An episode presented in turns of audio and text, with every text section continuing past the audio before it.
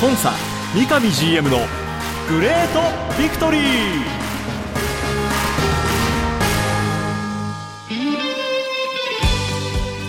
北海道とともに世界へ。スポーツによる地域活性を目指す北海道コンサドーレ札幌。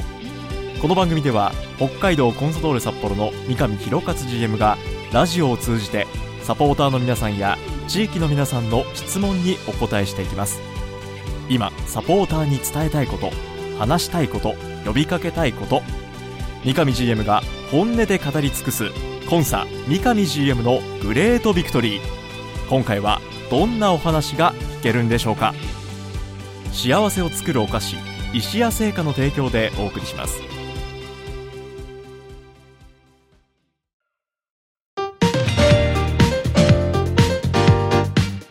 皆さんおはようございます。三角山放送局山形翼です。今週もスタートしました。コンサ三上 GM のグレートビクトリー。北海道コンソドール札幌三上博勝 GM とともにお送りします。三上さんおはようございます。おはようございます。よろしくお願いします。くお願いいたします。今日は僕がコンサドーレの事務所にお邪魔して、あはいありがとうございます。出張放送ということになりますが。山本さん初めてですかうちに。初です。あ、そうですか。もう素晴らしいですね、はい。まあ本当、お前にお話しさせてもらいましたけど、はい。うちの社員がね、はい。自らが働きたいと思えるうん。職場を、お具現化しようということと、ええ。まあ自分たちのね、仕事、はい。北海道、札幌そこに関わる人々を豊かに元気にするっていうことを日々感じられるようなうん。レイアウト、お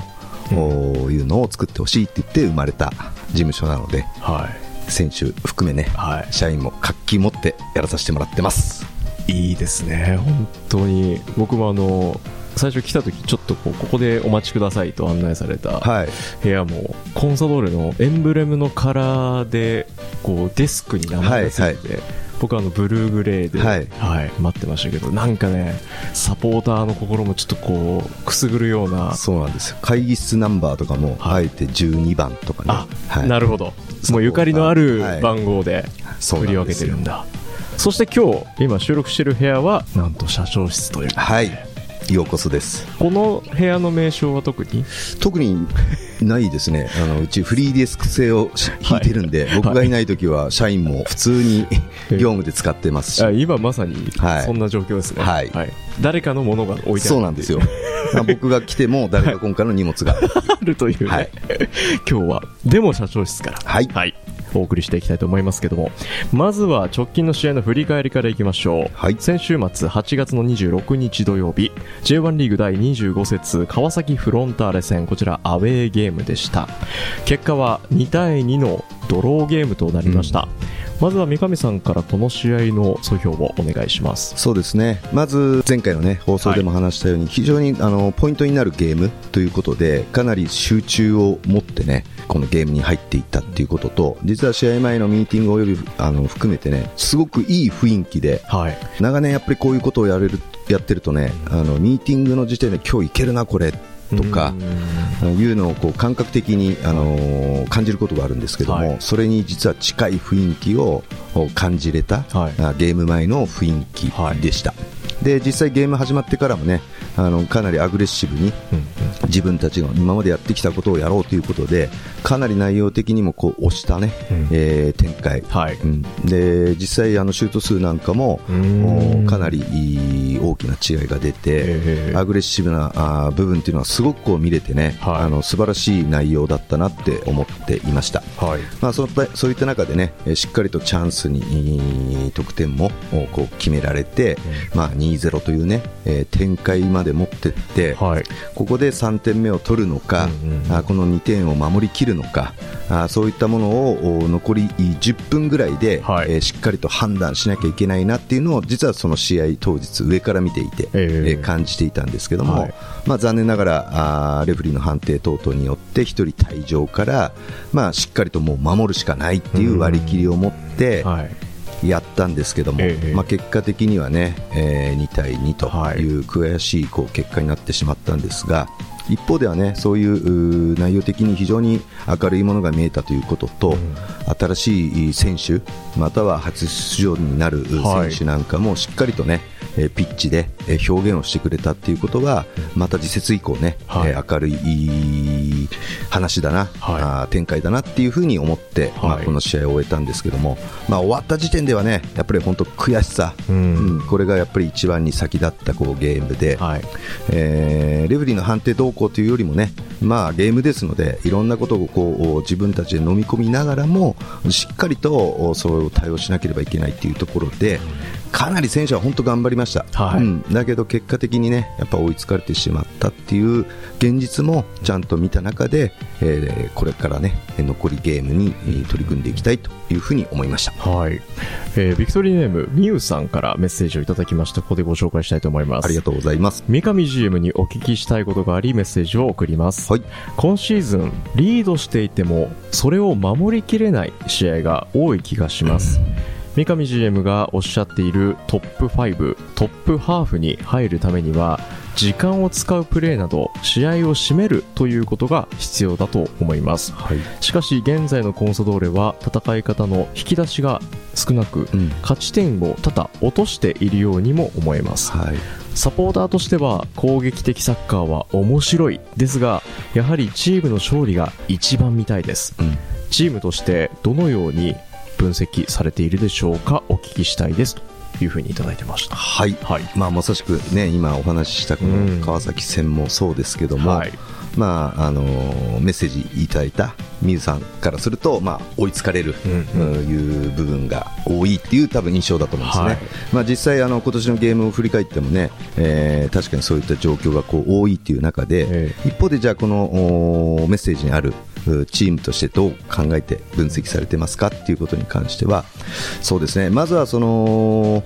そもそもこの攻撃的な、ね、サッカーっていうところに関しては、はい、道民、市民、サポーターがねあの多くの方々が求めているスタイルだなっていうことを、感じてだからこそ攻撃的なサッカーをやろう、うん、じゃあ監督は誰がいいんだ、うん、その監督がいた上でどういう選手がいいんだっていうところはすべ、はい、て攻撃的な、ね、サッカーを具現化するっていうためにまずやってきていることなので、はい、これは継続してやっぱりやっていかなきゃいけないなって思ってます。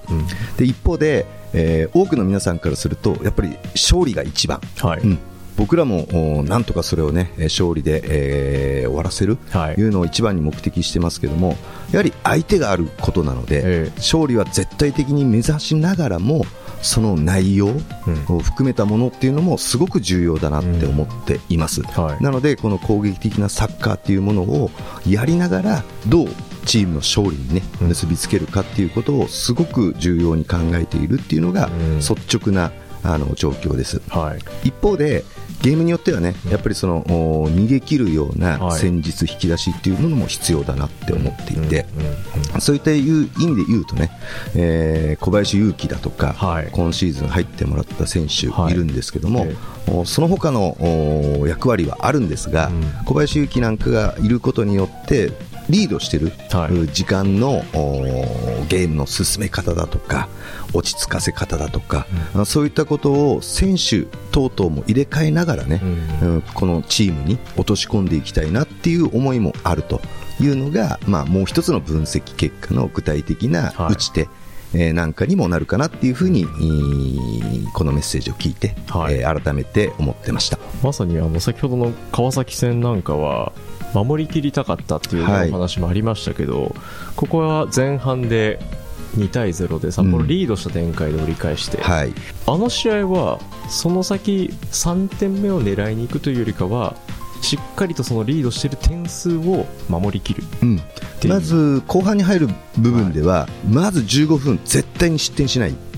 ん、そこから入ろうというのが後半の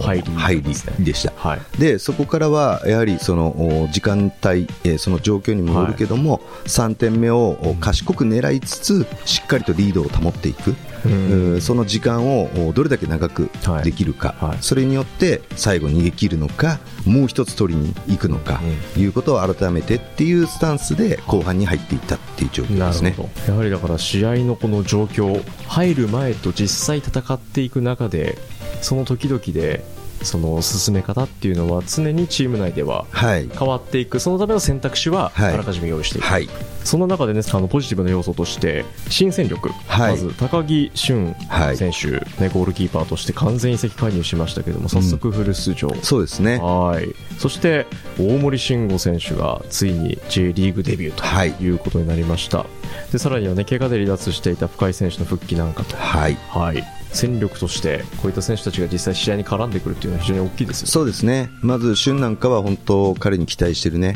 えー、キーパーとしてのしっかりとした安定感と同時に攻撃の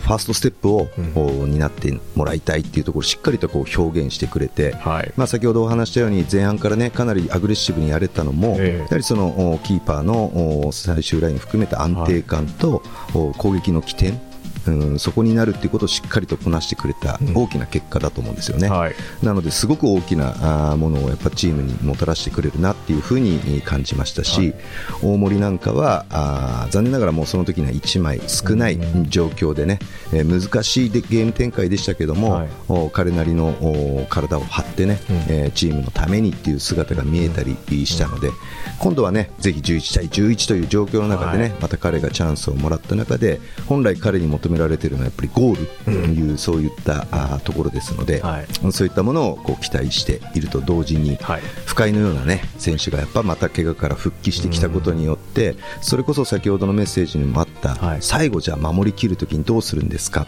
うん、まあ、僕は先ほど小林勇輝のような選手がいることによって時間の使い方っていう打ち手っていうお話もしましたけど、実際、深井のような選手がやっぱり入ると、もう一回やっぱゲームが締まってくるっていう、そういうことはできる選手なので、はい、やっぱり彼の復帰もね、えー、残りのシーズン、えー、考えた時には非常に大きいなということでそれぞれがこう良さをね、えー、出してくれたなっていうふうに思ってます。本当に待っていた選手たちがねまたこのピッチに揃ってきている。そんな中で次節以降まだまだ試合はね続いていきます、はい、まずは今週末9月の2日土曜日 J1 リーグ第26節ガンバ大阪戦が、はいホーム札幌ドームで行われます。はい、そうですね。まずはあの久しぶりにホームゲームでできるというね。はいいうところをしっかりとね受け止めた中でその期待に応えたいって思っています、はい、一方でその対戦相手を考えた時には前節同様にね我々がもう一度トップ10に入っていくためには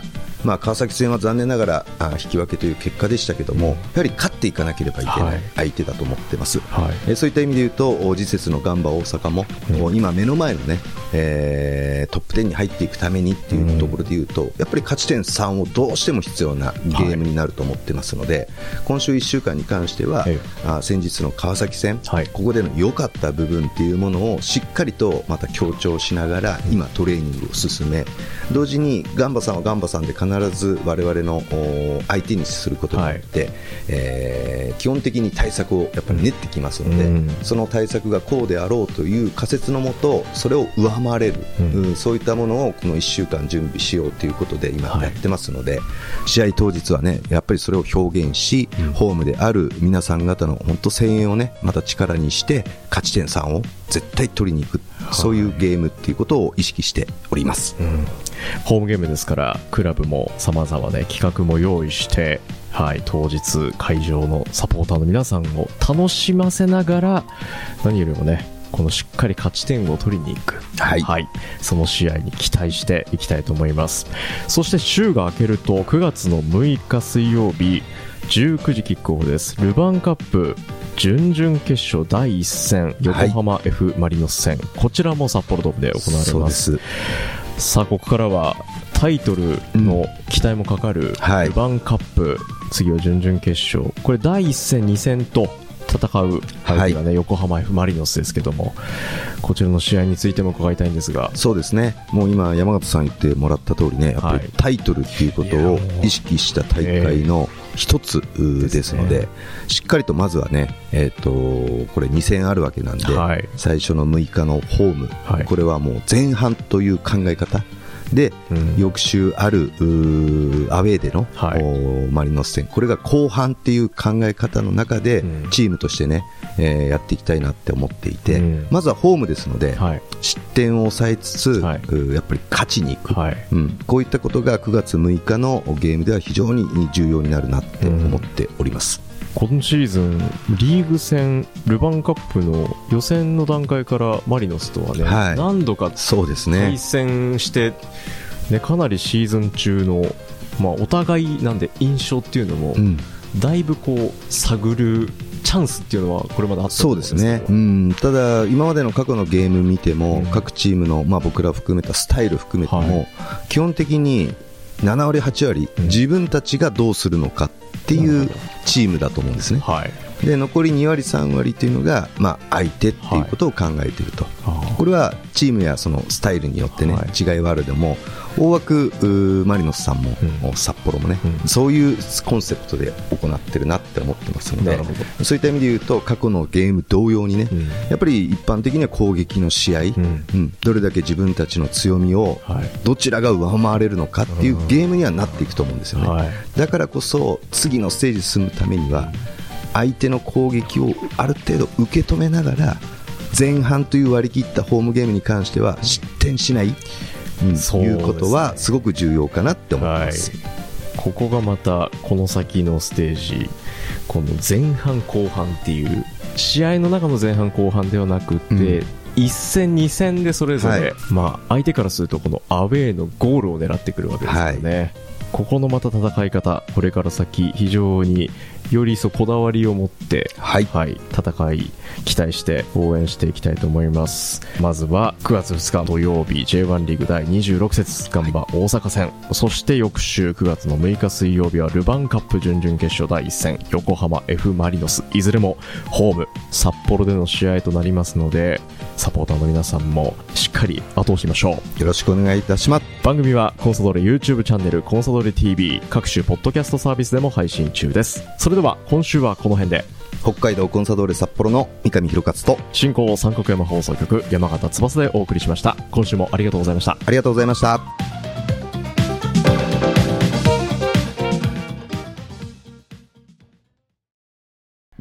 白い恋人は誕生から46年以上北海道で愛されています。小麦粉砂糖生クリームはすべて北海道産これからもあなたのそばに。白い恋人番組では三上 GM 宛ての質問メッセージを募集しています。メールアドレスはリクエストアットマーク三角山 .co.jp x q ツイッターはハッシュタグコンサ GV までどうぞ。コンサ三上 GM のグレートビクトリー。次回もどうぞお楽しみに。幸せを作るお菓子石屋製菓の提供でお送りしました。